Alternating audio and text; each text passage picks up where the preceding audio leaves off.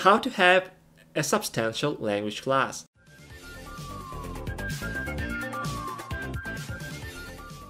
Hi everyone and welcome to our channel. When I learned English, I was studying with a teacher in the beginning, and I remember how difficult it was to find a good one. I had at least two or three trial lessons with different teachers before I finally found the teacher I liked.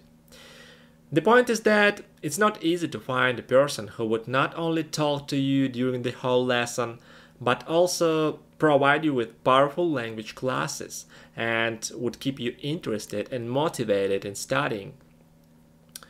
I don't I don't like when I need to think too much about what kind of activities we should have in class. I don't want to be responsible for that. I'm a student, and as a student, I need a teacher who knows how to provide good English lessons. So, how to have a substantial language class? Let's talk about it today. If you don't want to miss new videos, subscribe to our channel. I've been learning languages for years and have a huge experience of different kinds of language classes. I would like to share with you some notes about how to make classes more effective. No matter what kind of language you learn, it works for any foreign language. So, first of all, a student should not get bored during the lesson. I like when a teacher makes each minute of the lesson useful. A good lesson has to have a structured plan without empty time slots. A good lesson always flies fast. You don't need to look at your watch and think, God, how much time left till it's finally over. You need to be involved in the studying process and be interested in what you do. A good teacher knows how to keep you focused on a class. He knows how to keep up your interest in the language you learn.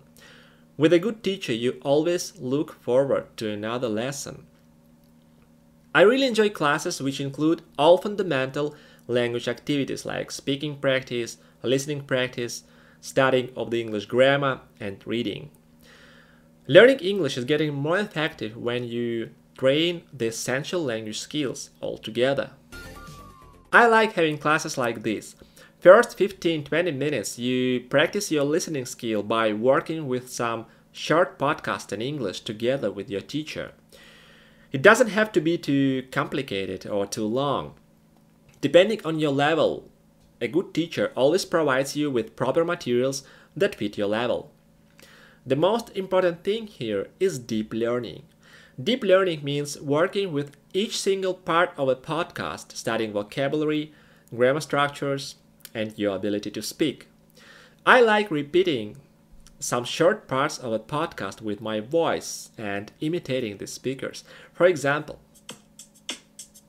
Hi, you're listening to The English We Speak. Hi, you're listening to the English we speak. I'm Rosie, and today Lee is with me. I'm Rosie, and today's Lee is with me. Hello. And today we're going to be talking about. Uh, Lee, what are we talking about again? And today we are going to be talking about. Uh, Lee, what are we talking about today? I don't know. You are the one presenting the program. I don't know. You are the one presenting the program. I know, but my mind's just gone blank. I know, but my mind has just gone blank. Your mind has gone. What? Your mind has gone what? My mind's gone blank, which means it's completely empty, like a blank piece of paper. My mind is going blank, which means it's completely empty, like a blank piece of paper. You see, I try to keep the same intonation and pronunciation, and I do it out loud. You can write down new vocabulary and the whole phrases from a podcast. Writing helps you memorize new words and phrases much better. You can discuss the topic with your teacher and answer some simple questions. Try to respond actively, just like a native speaker. It's so effective. The next part of the class might be grammar. Spend 15 minutes on doing some grammar exercises together with your teacher. What I like the most is translating sentences into English from your own language. This kind of exercises are extremely useful because they train your ability to think in English, they improve your vocabulary, and they improve your grammar. How to learn grammar with fun? Studying by textbook can be a very organized way of studying the English grammar. In order to enjoy it, you need to know your level and choose the textbooks accordingly. But be careful and don't choose materials that are too easy for you.